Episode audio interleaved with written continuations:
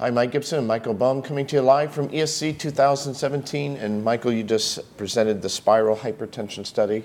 Tell us why you did the trial.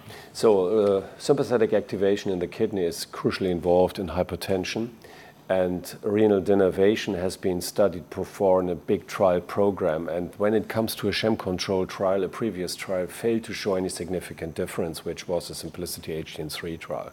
So the investigators and many other investigators also went into the details of the trial and identified a couple of causes. This is non-adherence to medication, in dropping medications, uh, maybe incomplete denervation, and also the patient population. So the trial was now completely repeated, and a new trial program was set up with a new device, which is a spiral catheter, excluding patients with isolated systolic hypertension, which have been shown to be hyperresponsive, and going into a sham control trial with rigorous testing of drug adherence.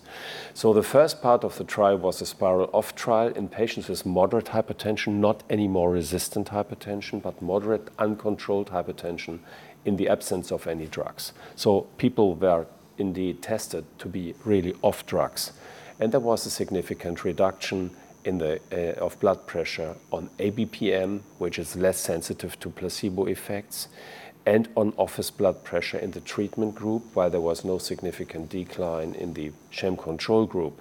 And the drop in office blood pressure was 10 millimeters of mercury, mm-hmm. and placebo controlled ABPM was 5 millimeters of mercury on ABPM. Mm-hmm. So this relates to one or two drugs when drugs are tested against a placebo group. So these results are considered clinically meaningful because when you look into the epidemiological data, it has shown that this translates only from the relation to an approximately 20% reduction of cardiovascular events and 27% reduction of strokes. Wow. So we believe that this is important. So in conclusion, what the trial has shown that it works principally. Mm-hmm we have now the information to design a pivotal trial with an adequate power calculation as it was demanded by the FDA.